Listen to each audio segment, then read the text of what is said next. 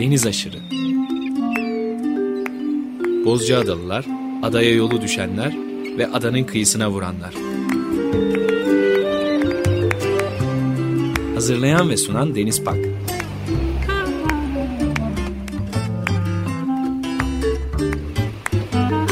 Türkiye için rüzgar enerjisi üreten Demirer Enerji'ye katkılarından dolayı teşekkür ederiz.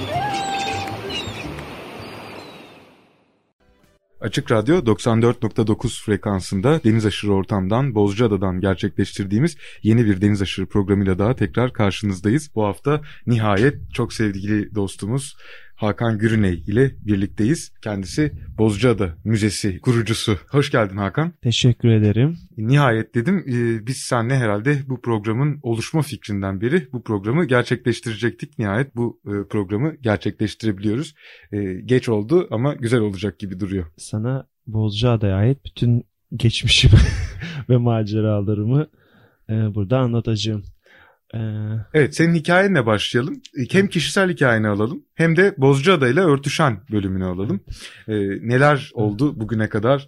Hakan Gürüney kimdir aynı zamanda? Dinleyicilerimiz de daha yakından tanıma fırsatı bulsunlar. Ben bir koleksiyonerim. Yani koleksiyonerlik bir şeyi toplama, biriktirme diye bakarsak çocukluktan beri ben bir şeyler topladım. Sürekli. Ee, elimde o dönemlerde yani 6 yaşımda, 7 yaşımda, 10 yaşımda, 15 yaşımda topladığım ve yaptığım bütün biriktirdiğim koleksiyonlarım hepsi sıralı, düzgün, e, kartelalar halinde e, paketli olarak dururlar. Yani benim içimde bir şeyleri toplama dürtüsü çocukluktan beri var. Bunun Bozcaada'ya yansıması ise e, ben bir deniz kabuğu koleksiyonu yaptım. Yani bilimsel anlamda yaptığım ilk koleksiyon deniz kabukları üzerineydi. E, ee, 1980'li yıllarda başladı bu koleksiyon. E, Bulgar hududundan Suriye hududuna kadar Marmara Denizi dahil Ege, Akdeniz tamamında e, nokta dalışları yaptım. İşim uygundu. Ayda 15 gün çalışır, 15 gün dalışa gider. E, belli bir mekanda e, sürekli dalış yapardım. Deniz kabuğu e, Ne iş yapıyordun için. orada? Bilgisayar firmam var. Ticari paket programın e, hizmet sektöründe çalışıyorum. E, tek başıma çalıştığım dönemler, henüz evli olmadım, bekar olduğum dönemler e, 15 gün çalışır, müşterilerle işimi ayarlar. 15 günde e, herhangi bir yere gider dalışta bulunurdum. Yani bu e, dediğim gibi İskenderun'a gidip bir 15 gün, taş ucuna gidip bir 15 gün efendim Ege sahillerinde nerede olursa olsun böyle gider kalırdım. Deniz kabukları için gidiyordun tabii. Sadece salt deniz kabuğu toplamak için. Yani bu çok şu an düşünüyorum ve bir anlam veremiyorum. Sanki böyle bir ilahi kudret kalkmış bana sen bu işi yap demiş. Yani kimse beni buna zorunlu kılmıyor. Yani bir tatil havasında falan gitmiyorum. Denize balık adam elbiseleriyle giriyorum ama elimde 2-3 tane farklı göz büyüklüğü olan elekler, kürekler, farklı solüsyon kavanozlar falan denize böyle Robinson Crusoe gibi giriyorum ben. Ee, akşama kadar dalışımı yapıyorum. Akşamleyin denizden çıkıp işte pansiyonda nerede kalıyorsam oraya gelip e, toplamış olduğum bu deniz kabuklarını içlerini temizlemeye başlıyorum. Bu bir başka bir dert. Gece Hatta bir elekten geçirme durumu. Onlar denizin içinde zaten 10 metreye kadar dalıyorsunuz. Artık bir iki kürek denizin dip kumuna göre bir iki kürek kumu koyup yukarı çıkana kadar onların elenmesi filan e, ve kalanları bir torbaya koymak denizin içine dalgalı deniz olabilir şu bu. E, neticede bu bir zor, zahmetli bir iş. Yani her tür kabuk farklı mekanlarda yaşıyor işte. Yosunların üzerindeki kabuğu başka bir yöntemle eleyerek topluyorsunuz. Efendim kumun içinde yaşayanı farklı, kaya altında yaşayanı farklı. Ama bunu yapmak zorunda gibi bir hislen ben bu işe devam ettim. Tabi denizden çıktıktan sonraki aşama bunların efendim temizlenmesi, ayrıyetten poşetlenmesi veya oradan o anda yapamadığım işleri İstanbul'a kilolarca kumunu getirip evin içinde gazetelere serip işte kurutup gene orada eleyip bunların içinden işime yarayacakları mikroskop altında e, geceler boyu bunların tasnifiyle uğraşıyordum. Evet, tasnif de herhalde e, bu bunun okulunu okumayan birisi için çok zor olsa gerek. O dili nasıl çözdün? Çünkü oldukça taksonomiye uygun e, bir e, Evet, koleksiyonun evet. olduğunu biliyorum ben ve ODTÜ'de fizik okuduğunu biliyorum.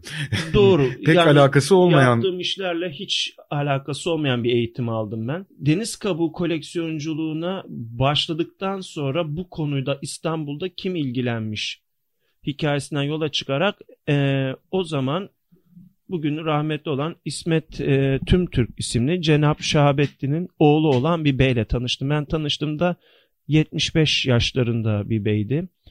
Ee, ama kendisi deniz kabuğu konusunda dünyada Türkiye üzerine uzman tek kişi idi. İnanılmaz bir kabuk koleksiyonu vardı. Ben her seyahat dönüşü elimdeki bulduklarımla buna gider. Bunun kabuk koleksiyonuyla kendiminkinden eşlemeler yaparak isimlendirme yapardım.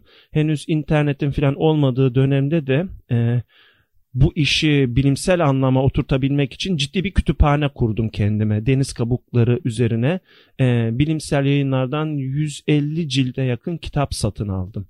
Akdeniz üzerine kitaplar bunlar. E, bir dönem sonra bunların içinden İtalyanların sistematik kitabını kendime referans kitap olarak aldım. Yani ben onların yapmış olduğu kabuk sınıflandırmasına yönelik e, kitaplarını kendime baz aldım ve kendi koleksiyonumu da bu taksonomik sınıflandırmaya göre tamamladım. Dolayısıyla hangi kabuğu bulmam gerektiğini, e, nerelerde bulmam gerektiğini de literatürlerden tarayınca işte bu dediğim nokta dalışı yapmaya gidiyor. Belirli bir süre bir yerde kalıyor, kabukları toplayıp geliyor ve bunları paketliyordum. Bu deniz kabuğu maceralarımın ilk durağı İmros seyahatiydi. 1987-88 yılları gibi olabilir tam emin değilim. Ee, o tarihte Çanakkale'den araba vapurla e, Gökçeadası'na gittik. Üç gün kaldım Gökçeadası'nda fakat o tarihteki Gökçeada'yı ben sevmedim. Yani hem Gökçeada'yı hem Gökçeada'daki yerleşik insanlarla özellikle Türklerden bahsediyorum. Pek sevimli gelmediler bana. Bir gece yarısı da dönüş kararı aldık. İşte geceden arabalı vapur kuyruğuna bindik. Fırtınalı bir havada gemi biraz arıza çıkardı. Tam zamanda kıyıya varamadı falan. Benim için pek hoş olmayan bir Gökçeada seyahatiydi. O seyahatin dönüşünde de e, Bozcaada'nın e, Odunluk iskelesi önüne geldik. Baktım çıkartma gemisi var. Şimdi biz arabalı vapurla ters bir macera yaşamış biri olarak çıkartma gemisiyle gitsem bu adadan da hayatta dönemem. Burası da gitmediğim bir yer olsun dedim ve ben Bozcaada'ya gelmedim. Onun aşağı sahillere doğru Ege Akdeniz seyahatlerime devam ettim. Bu uzun yıllar devam etti bu düzen. Kabuk peşinde e, Ben tüm sadece dolaşmaya devam ediyorsun. Evet dalıyorum. Ben bulduğum her bir kabuk için bir A4 sayfası e, düzenledim. Türkiye haritası var bu A4 sayfasının üzerinde ve ben e, hangi kabuğu Türkiye'nin nerelerinde hangi sıklıkta hangi ortamda bulduğumu da bu efendim e, A4'e işliyorum. Arka tarafında da e, kabuğun ona yakın türlerden ayırıcı özelliklerini yazıyorum. Yani e, düzgün bir çalışma birikim oluyordu elimde.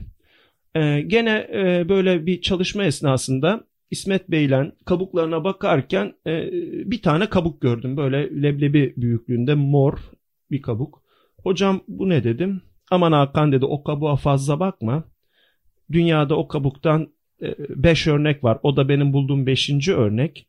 Ben bunu yaklaşık 20 sene kadar önce Assos'a yakın sokak ağzı denilen yerde buldum. Ve o tarihten beri de İtalyanlara bu kabuğu kendi adıma e, isimlendirmeleri için yazışıp duruyorum. Onu geçsen diğer kabukları çalışalım falan dedi. Şimdi Assos sokak ağzına dünyanın en nadir yani bilinebilecek en nadir kabuğun 5. örneği bulunmuşsa ben de şansımı denemek için bu konuşmanın ertesinde Assos sokak ağzına gittim. 3 gün süreyle salt bu kabuğu aramak için. Kıyı suyu, derin suyu şurada burada taş altıyorsun her tarafta. Ben arıyorum tarıyorum artık 3 günlük sürem bitti. Çıkışa doğru gelirken e, gene bir yosun dibi eleme yaparken eleğin içinde ben bu kabuktan gördüm. Altıncısını bulmuşum. Kıyıdan aşağı yukarı 250-300 metre açıktayım ve çılgın gibi seviniyorum denizin içinde. Neticede ben bu kabukla hocaya geldim. İşte ya dedi bunu da mı buldum filan. Ee, bunun üzerine Cumhuriyet'in Bilim ve Teknik Eki'ne de bir makale yazdım. Kabukla ilgili. Deniz kabukları koleksiyonculuğu, Türkiye'deki deniz kabuklarının durumu ve bu kabuğun işte 6. türünü bulduğuma yönelik olarak. Bu tarihlerde de İstanbul'daki e, arkadaş çevremde yani deniz kabuğunla ilgilenen 3-4 tane arkadaşımla Atatürk kitaplığında bir deniz kabukları sergisi yaptık.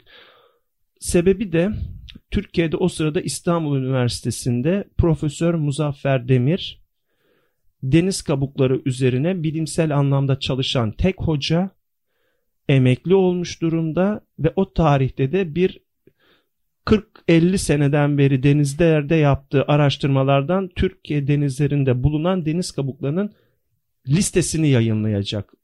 Ama hoca da artık üniversiteden ayrılıp evine geçiyor. Bilimsel anlamda çalışan kimse yok. Yurt dışındaki arkadaşlarına diyorlar ki sen de işte e, bu bilimsel yanını kopartmamak için bir dernek kur ve emeklerini o dernek üzerinden devam ettir. Bu anlamda ben de bu arkadaşlarımla ortak fikir olarak bir dernek kurmak istedik. İstanbul Malakoloji Derneği diye ve bu derneğe de üye almamız gerekiyor. En aklımıza uygun gelen proje ise bir e, deniz kabukları sergisi yapıp bu sergiye ilgili gelen kişiler olursa onlardan yazışacağız. İşte kabukla ilgilenen gidip koleksiyonlarına bakacağız. Derneğe üye kaydedeceğiz ki 45 kişilik falan bir insan gerekiyor o zaman için. Sergi kuran arkadaşlarımdan e, Murat Recevik isimli bir arkadaşında Taksim'de evi var. Gece saat 11 gibi ben bu arkadaşın evine kabuk koleksiyonuna bakmaya gittim. Mükemmel bir koleksiyonu var ama dünya denizlerinden kabuklar yani Türkiye çok az. E, pek de beni ilgilendirmedi o yüzden e, evinden çıkacağım. Kapıdan tam çıkarken kapının kenarında çöp kovası var ve gözüm takılı verdi. Çöp kovasının üzerinde benim bu altıncısını bulduğum kabuktan iki tane birden var. Böyle üstünde duruyor. Allak bullak oldum. Çöpün üzerinde benim bu kadar önemsediğim kabuk atılmış falan. Aldım baktım ya dedim Murat niye attın sen bunları? E dedi ne olduğunu bilmiyorum. Hiçbir literatürde de bulamadım. Attım ben de sen geleceksin diye bir temizlik yaptım. O sırada da bunları attım falan dedim. ya dedim gel bak otur sen şuraya falan. Ben yaklaşık bir saat benim bu e, maceralarımı ve bu kabun hikayesini anlattıktan sonra e, bana dediği cümle şöyle oldu. Ya bu kadar e, debelenme e, git Bozcaada'ya var ben orada buldum. E, Murat da tabii bu arada burada Murat Bozcaadalı. Bozcaadalı evet. Evet. Sulu Bahçe'de e, Bilge Gürman'ın Ee, yeğeni onun evinde oturan bir arkadaş ve Ve- Bozcaada'da toplamış bu kabuğu. ve deniz biyolojisi e, konusunda uzman zannediyorum. E, evet şu an Amerika'da. Harvard'da galiba. E, şimdi bu arkadaştan ben böyle bir e, büyük bir şok bu benim için tabii. E, Bozcaada'da bu kabuk var gitmediğim tek yer ve adam orada bulmuş. Derneğe elemanlarını tamamlamak içinse biz işte bütün aile efradı ve arkadaşlar toplam 15 kişiyiz. 30 kişi daha lazım. Bunun için de e, Boğaziçi Üniversitesi'nde sualtı topluluğunun bütün üyelerini katarsak 45 kişi olacak. Bunun tanışma toplantısını yapmak için de bu olayın ertesi sabahı Boğaziçi Üniversitesi'ne gittim. Sualtı topluluğunun işte salonunu buldum, girdim. Başkanları e, ki hiçbirinden o güne kadar tanışmıyorum. Ben odaya girince Baki Yokeş isimli bir vatandaştı. Kalktı ayağa. Bir elinde benim Cumhuriyet'in bilim ve teknik ekinde çıkan yazımı sallıyor. Bir elinde de bir torba belki bin tane benim o en nadir dediğim kabuktan. Bak dedi Hakan senin altıncısını bulduğun kabuktan bizde bin tane falan var. Yani çok acayip pis bir durumdu benim için. Ya dedim bu ne iştir? Ben dedi arkadaşlara dalış eğitimi vermek için Bozca Adası'na götürüyorum. Yarım gün dalıyorlar. Yarım günde gidin bana kabuk toplayın diyorum. Bunu getiriyorlar dedi. Aslında burada olay tabii çözüldü benim için. Bu biraz önce bahsettiğim Profesör Muzaffer Demir'le de bu konuyu sıkça konuşurken ya Hakan diyordu bu kabuğu bulamamak için bu kadar çabalama. Ya çok derindedir ya da e, üremiyordur, şudur budur ama e, yani senin gitmediğin bir yerdedir gibi lafları bana ediyordu. Fakat Bozca'da hep ihmal ettiğim bir yerde. E, Baki'den de bunu duyduktan sonra kısa bir sürede içinde 5-6 arkadaş birden Murat Recevik dahil olmak üzere Bozcaada'ya geldik.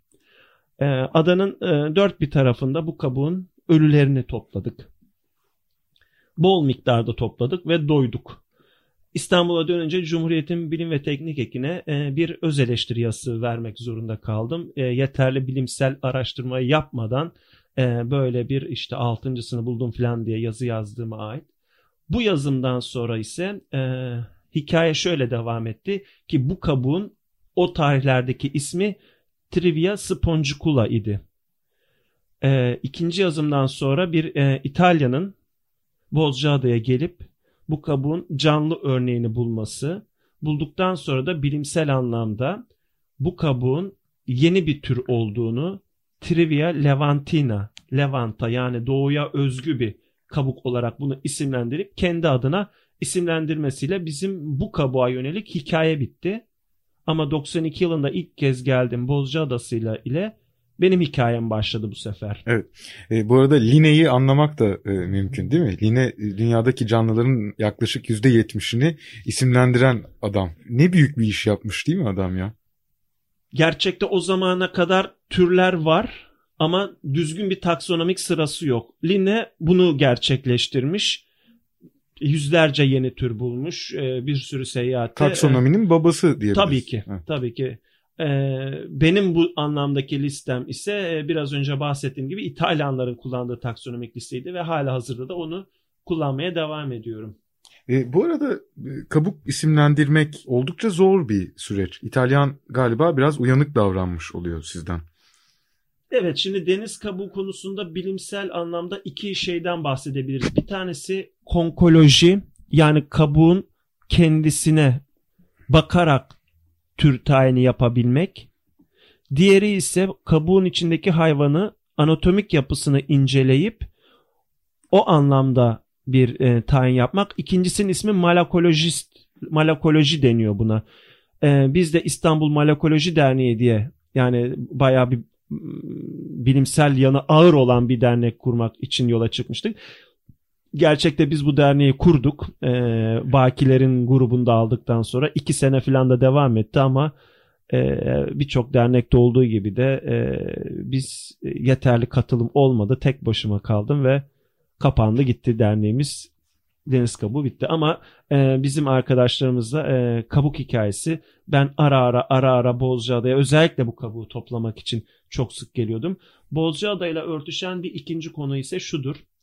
Aa, çocukluğumda benim okuduğum ilk kitap Robinson Crusoe idi. Yani babamın e, bana aldığı ve e, başucuma bıraktığı ilk kitap Robinson Crusoe'ydu. Bu müzede de gelen ziyaretçilerime anlattığım bir hikayedir. E, bu Robinson Crusoe'dan sonra bende bir ada saplantısı oluştu ve birçok adalar üzerine kitap aldım. Yani Mercan Adası, Esrarengiz Ada. Adal içinde adanın barındığı edebiyat kitaplarını daha ileriki yaşlarımda edindim. Efendim Ütopyalarda adayı e, sürekli okudum. Yani ada üzerine e, ciddi bir literatürüm ve ada kavramı artık beynimin içinde vardı. Birkaç tane İstanbul'a yakın adalarda gittiğim zaman bana onlarda bir şey ifade etmezken Bozcaada'ya geldiğim zaman bu çocukluğumdaki hayallerimin de birçok şeyin Bozcaada'yla örtüştüğünü gördüm.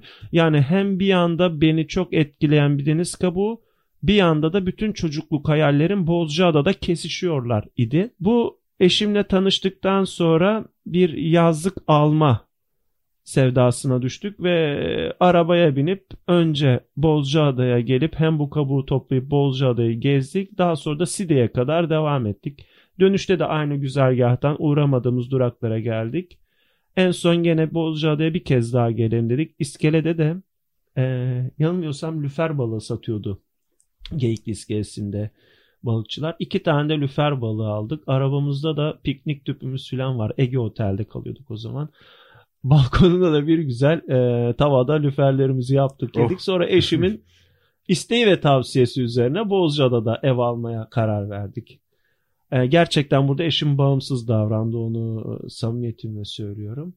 Ve e, bir 96 yılında da burada kendimize bir yazlık ev olarak artık daha çok Bozcaada'ya gelip gitmeye başladık. Evet. İnci ve Hakan Gürüney çifti adaya bağlanmış oldu. Evet. O tarihlerde Bozcaada'da deniz kabuğuyla uğraşan e, Panayot isimli bir arkadaşın daha olduğunu. Panayot Hatta- 96'da uğraşıyor muydu kabukla? Evet. Ee, İstanbul'dan işte grubumuza dahil olan Murat Recevik, Kemal Geyren gibi arkadaşlar da e, işte git adada böyle bir Rum vatandaş var. Sıkı bir kabukçu. E, git tanış hatta Mehmet Talay diye de biri var falan diye bana bahsediyorlardı. E, bir vesile ben de e, Panayot'u buldum. Birkaç defa beraber kabuk için sağa sola gittik. Sonra Bozcaada'da aslında şöyle bir hikayem daha var. Eşimle böyle ev almadan önce birkaç kere daha nerede ev alalım türünden tarama yapmak için geldiğimiz zamanlar e, yemek yemek için e, balık lokantalarından birine gittik. E, akşam 7-8 gibi saat. E, balığımızı ısmarladık. Karagöz balığıydı yanılmıyorsam. E, 45 dakika falan bekledik. E, daha sonradan e, baktık dükkan kapanıyor. Yani adamlar e, toparlanıyoruz falan dediler artık. Ya dedik biz balığı bekliyoruz yani salata geldi. Aa dediler unuttuk falan. Bize böyle bir kanlı manlı daha henüz tam pişmemiş. Çünkü ocağı da soğutmuştu adamların. Balık geldi. Ee, neyse şöyle böyle yedik. Um, masadan kalkacağız tabii hesabı istedik. Ben hayatımın en büyük e, ücretini ödedim orada balık için.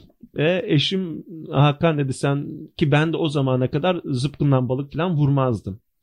Ya dedi Hakan sen e, tekrar zıpkınlı kuşan balık yiyeceksek bu böyle olmayacak falan dedi bana. E, Panayot'la yarım gün kabuk yarım gün böyle ufak tefek balıkların peşinde koşarak e, bir dostluğumuz başladı. Panayot da her iki konuda son derece iyi bir adamdır. Eh çocukluğundan beri e, Bozcaada'nın hangi taşından hangi balık çıkacağını e, çok iyi bilen biri ve bana da o öğretti yani bu zıpkından bu balık işi nasıl yapılır diye. Um, ve biz ara sıra da ailesiyle beraber eşi Filo ve oğlu Dimitri ile beraber sık sık da biz Bozcaada'dayken yani evimize gelip akşam yemeğini bizim kapının önünde beraber yerdik kendileriyle. O sıralarda da işte bana e, Tenedos diyor, Rum diyor, bir şeyler diyor. E, ciddi anlamda da ben e, neden bahsediyor bu filan bilmiyordum. 98 yılının Haziran ayına geldik. O tarihlerde ben de İstanbul'da İstiklal Caddesi'nde e, Denizler Kitabı var. Sahibi Turgay Bey. Onun dükkanına gittim. E, baktım duvarda bir harita var. Altında Tenedos yazıyor. Eh dedim ben şunu alayım. Bozca'daki eve de koyayım da Panayot'ta böyle bir Tenedos Menedos diyor. Bir ilişki sağlasın filan. Bir daha bir sıcak şey olur filan aramızda düşüncesiyle. E, onu almaya kalkarken Turgay Bey dedi ki ya bak dedi dört tane de Tenedos kart postalı var dedi. Bir çerçevede hiç anlamadığım görüntüler böyle eski zamana 100 senelik görüntüler. İyi dedim onları da ver bana. Ya dedi gel aşağı dükkanda başka haritalar var. O gün o dükkan Galeri Alfa, Ottomanya harita satan sahaf birkaç tane yere giderek 25-30 parça tenedosum oldu birdenbire. Bu niyetle gitmemiştin. Hiç alakası yok. Hiç. Şimdi işte hemen burada koleksiyonculuk patlayı verdi birdenbire ve ben e, belirli yerleri siparişler vererek birdenbire bir Bozcaada koleksiyoneri olmaya başladım. Çok süratli mal aldım 98 Haziran'ından sonra. E, açıkçası iki tane dairem vardı. İkisini de sattım. E, sürekli e, internet artık güncel duruma gelmişti. Gerek internetten gerekse İstanbul'daki satıcılardan, müzayedelerden ben sürekli Tenedos toplamaya başladım. E, ilk topladığım ürünler harita ve gravürler, posta tarihi ve kartpostallar, birkaç tane Tenedos zarfı falan. E, genelde koleksiyonerlerin bildiği konular bunlardı. Ee, İstanbul Arkeoloji Müzelerine kayıtlı bir koleksiyoner oldum. Bozcaada'nın arkeolojik eser ve sikkelerini toplamaya başladım.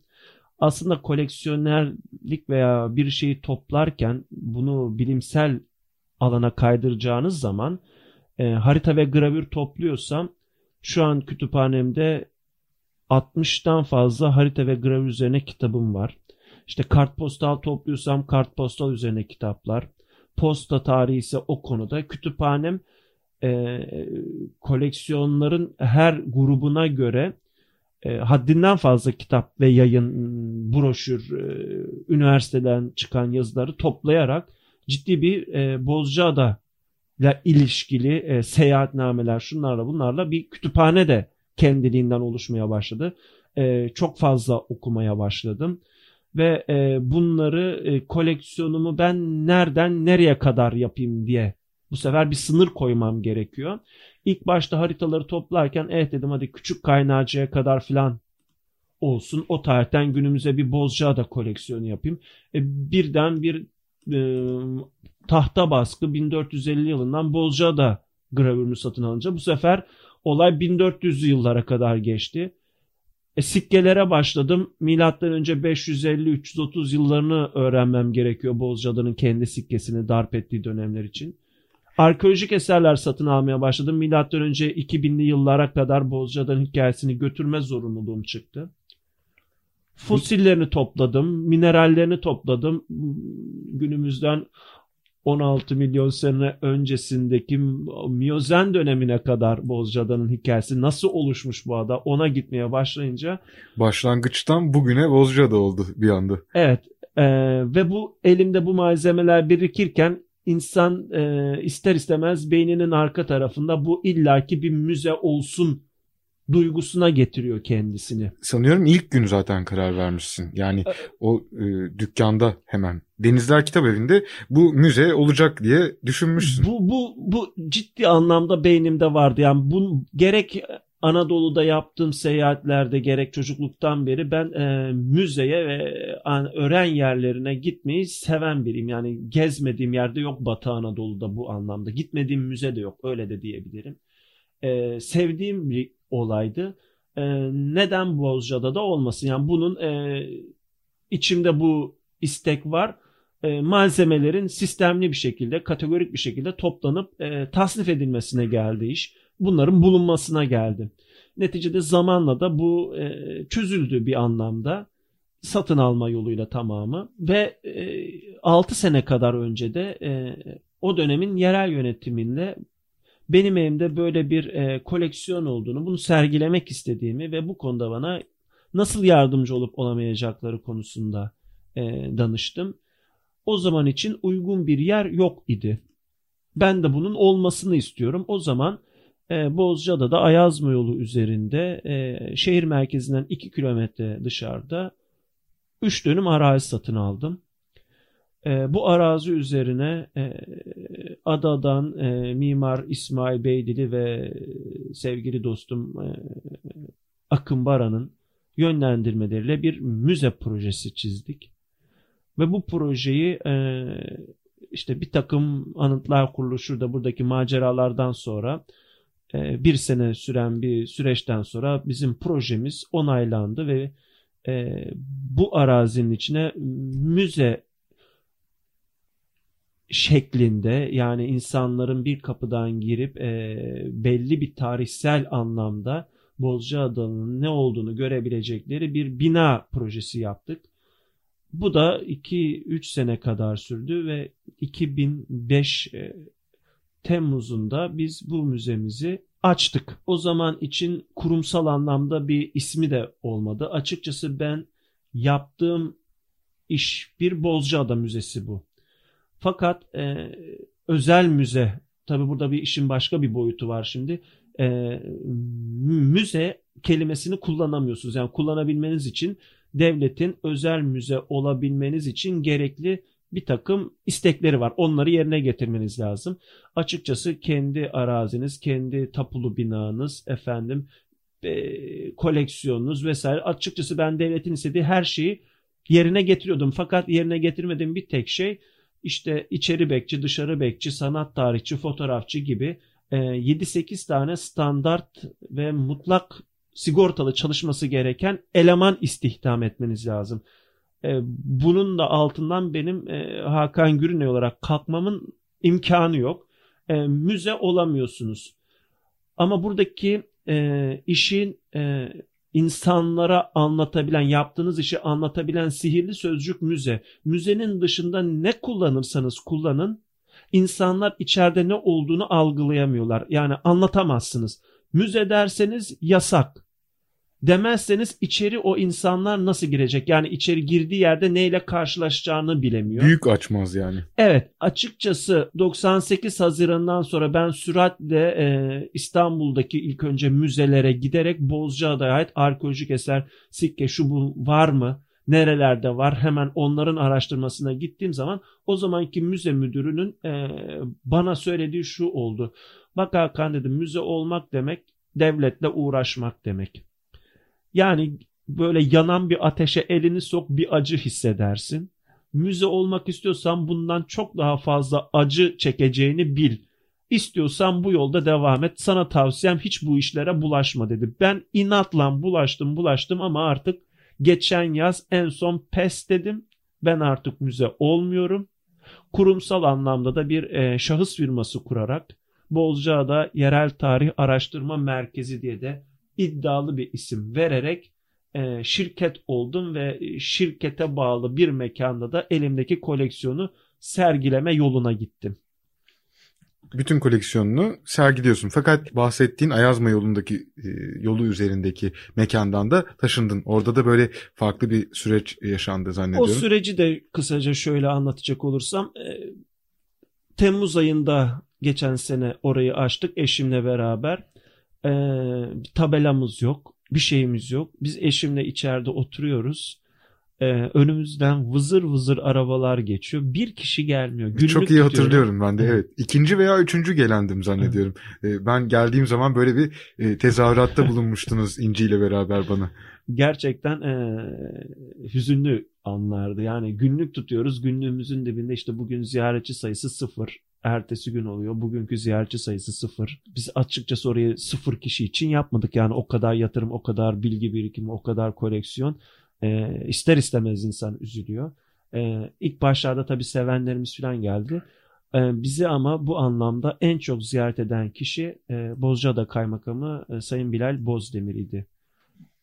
Hem Çanakkale Valisi o zamanki Süleyman Kamçı Bey hem e, Bilal Bey müzemizi birden fazla ziyaret ettiler.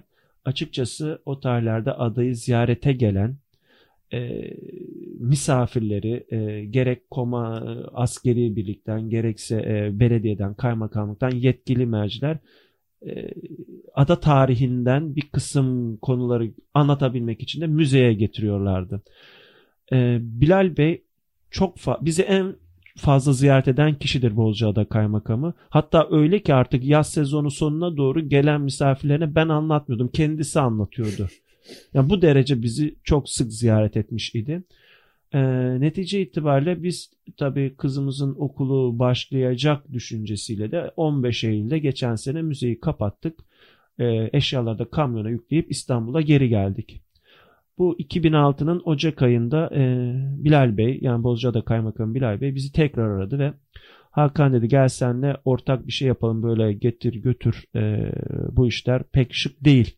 Sana da zarar, mala da zarar. E, doğru bir düşünce. Ne yapalım? E, konuşma süreci Nisan ayına kadar sürdü. Nisan ayındaki Bozcaada ziyaretimde gene beni davet etti buraya. E, adanın içinde bu işi birlikte yapalım düşüncesi artık ağırlık kazandı. Ve Bozcaada'da e, kendi e, ellerinde olan e, yerleri bana göstermeye başladı. 4-5 tane bina gördükten sonra en son eski halk evi binasının önüne geldik. Orada dururken şöyle hafiften daha bana başını döndürürken Bilal Bey dedim ben bu binayı istiyorum.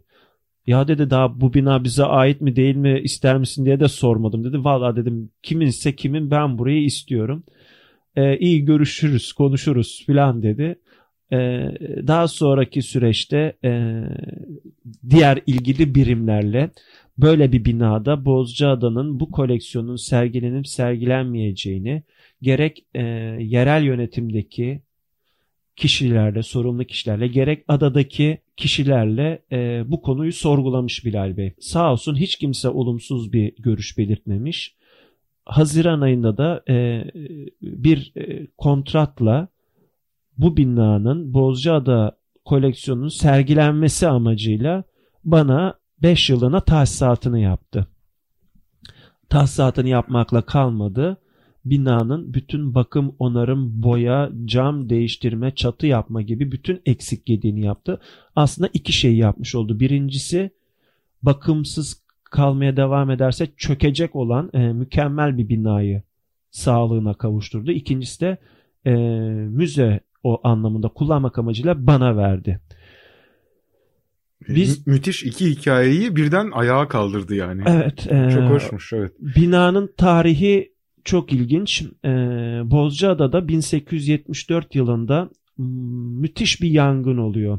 Arka deniz dediğimiz yerde e, kalenin arka tarafında denize yakın evlerden birinde e, yere düşen bir sigara izmaritinden çıkan yangın Bozcaada'nın Rum Mahallesi denilen kısmında Yangının sigara izmaritinden çıktığı biliniyor mu? biliniyor.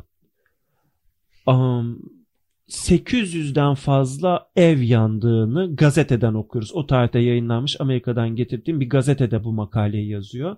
Sadece evler yanmıyor o yangında. Aynı zamanda ahşap şarap fıçıları da yanıyor. Makalenin devamında diyor ki işte e, kısa zamanda e, yeni ürün üzümler toplanacak. Bunların e, şaraba dönüştürülüp saklanması için fıçıya ihtiyaç var. Türk hükümeti e, adalılara yardım etmesinde de fayda var türünden haber devam ediyor. Yani biz 1874'te müthiş bir yangınla Bozcaada'nın Rum mahallesinde ayakta tek bina kalmadığını biliyoruz. O tarihten sonra Amerika'dan gelen bir mimar ve oradan Bozcaada'dan gerek Bozcaada'dan giden Rumlar gerekse oradaki birkaç kilisenin para yardımıyla Bozcaada'nın Rum mahallesi bugünkü görünümünde ızgara planlı bir şekilde yeniden yapılıyor ve yeniden binalar inşa ediliyor. Bizim binamız o tarihte yapılan en yüksek ve en görkemli bina. Üç katlı mermer sütunları olan ki bu anlamda ada mimarisine aykırı bir yapıdır bu. Ee, dışarıdan bir mimarın çiziminin olduğunu tahmin edebiliyorum. Ee, üç kat üzerinden yapılan e, müthiş güzel ama müthiş güzel bir bina. Ee, binanın içine tabii biz ilk girdiğimizde e, rutubet, şu bu kötü kaplamalar, kötü boyalar falan falandı. Bilal Bey mimari danışman olarak da adının e, Corvus şarapçılığının sahibi Sayın Reşit Sole'yi mimari danışman olarak seçip e, onun dediklerini yapma yoluna gitti işçilerde ve Reşit Sole'in e, hakikaten elinin değdiği bina inanılmaz güzel. Yani ben o binanın içinde bulunmaktan müthiş keyif alıyorum. Ee, bina sağlamlaştırıldı. Ee, olağanüstü güzel ikinci kata çıkan merdiveni ortaya çıkarıldı. Ee, çok güzel bir boya rengi seçildi. Ee, ve bina sapa sağlam, zemin katı da sapa sağlam, sağlamlaştırıldı ve bize teslim edildi. Şimdi burada Reşit Bey'in de e, hakkını teslim etmek gerekiyor. Çok güzel bir danışmanlık yaptı oraya. Bina 1950 yılına kadar o tarihe kadar Tulmidis isimli bir e, Rum ailenin malı olarak görünüyor kayıtlarda.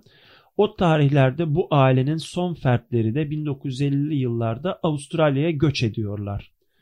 E, ailenin fertleri kalabalık bir aile ve zaman içinde gidiyor. En son kalan bir mesken yani orası. Tabii ev.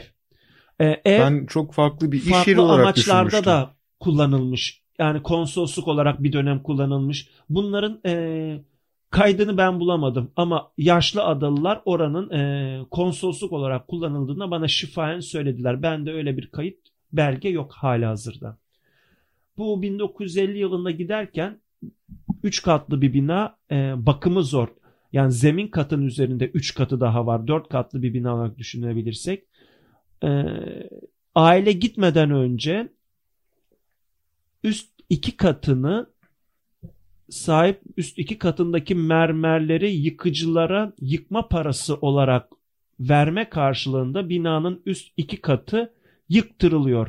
Yani bakımsızlıktan ya milletin üzerine çökecek ya da yıktırılacak. Yıkılma yolu seçiliyor ve e, 1950 yıllardan sonra bina tek kat olarak kalıyor. Elimizdeki fotoğraflardan da bunu zaten net olarak görebiliyoruz. Farklı tarihlerde çekilmiş e, o e, yörenin fotoğraflarında bina vakti zamanda 3 katlı. Zaten 3 katlı halinin fotoğrafı var mıdır? Var. E, müzede hem onu sergiliyoruz hem adada hali yaşayanlar da e, birçok kişi de o binanın 3 katlı olduğunu girdikleri zaman e, resmen saray gibi bir yere girdiklerini e, adanın en iyi ve lüks konutu olduğu için 1940'lı 50'li yıllarda adaya gelen üst düzey misafirlerin bu evde konuk edildiğini, yedirilip içilip yatırıldığını bize anlattılar. Ee, dolayısıyla tarihsel anlamda mükemmel bir binada ki bana göre Bozcaada'nın en güzel binası e, müze olarak e, Sayın Kaymakamımız tarafından bize verildi. Ha biz bu arada müze olayını nasıl çözdük? Biz müze değiliz. Bozcaada Yerel Tarih Araştırma Merkezi isminde bir şirketiz. Bizi ziyarete gelmek isteyenlere de yazar kasadan fiş keserek bu sorunu çözdük. Bu bizimki neredeyse bir prototip olacak. Öyle hayal ediyorum. E, mikro tarih çalışıyoruz. Çalıştığımız tarih veya yerel tarih üzerine eminim ki önümüzdeki yıllarda Türkiye'nin birçok yerinde bu tip yerler yapılacak.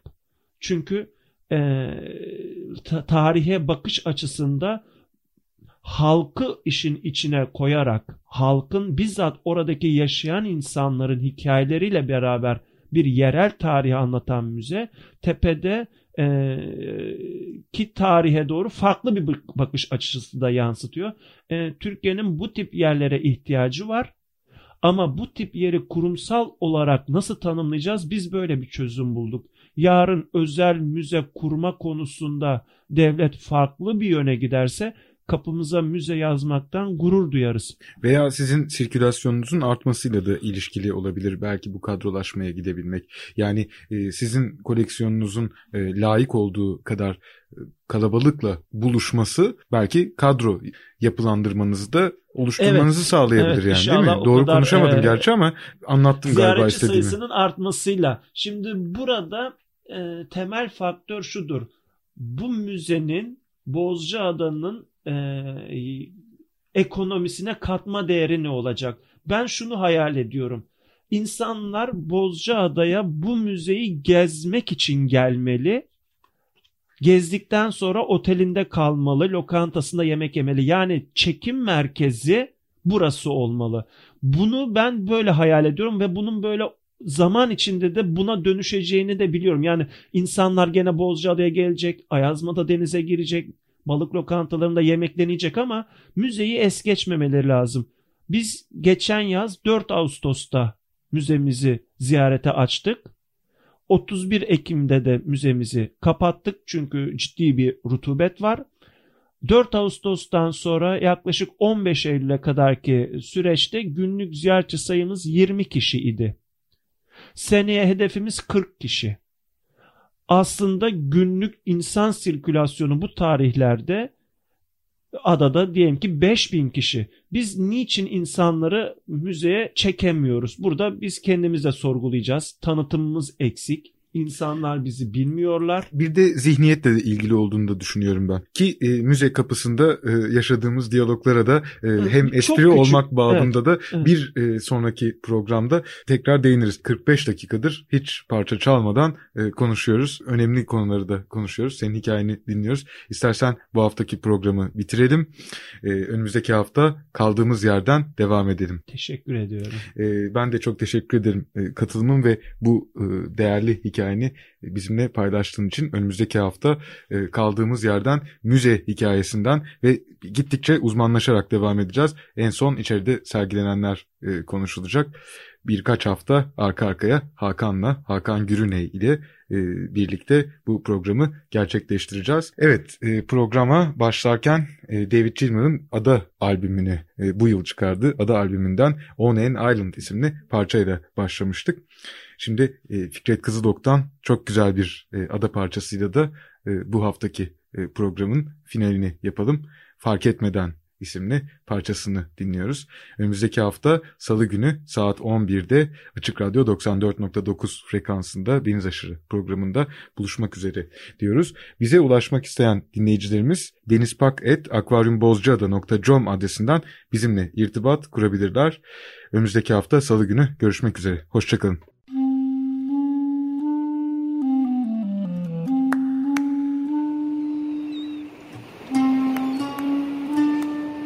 Deniz aşırı. Bozcaadalılar, adaya yolu düşenler ve adanın kıyısına vuranlar. Hazırlayan ve sunan Deniz Pak.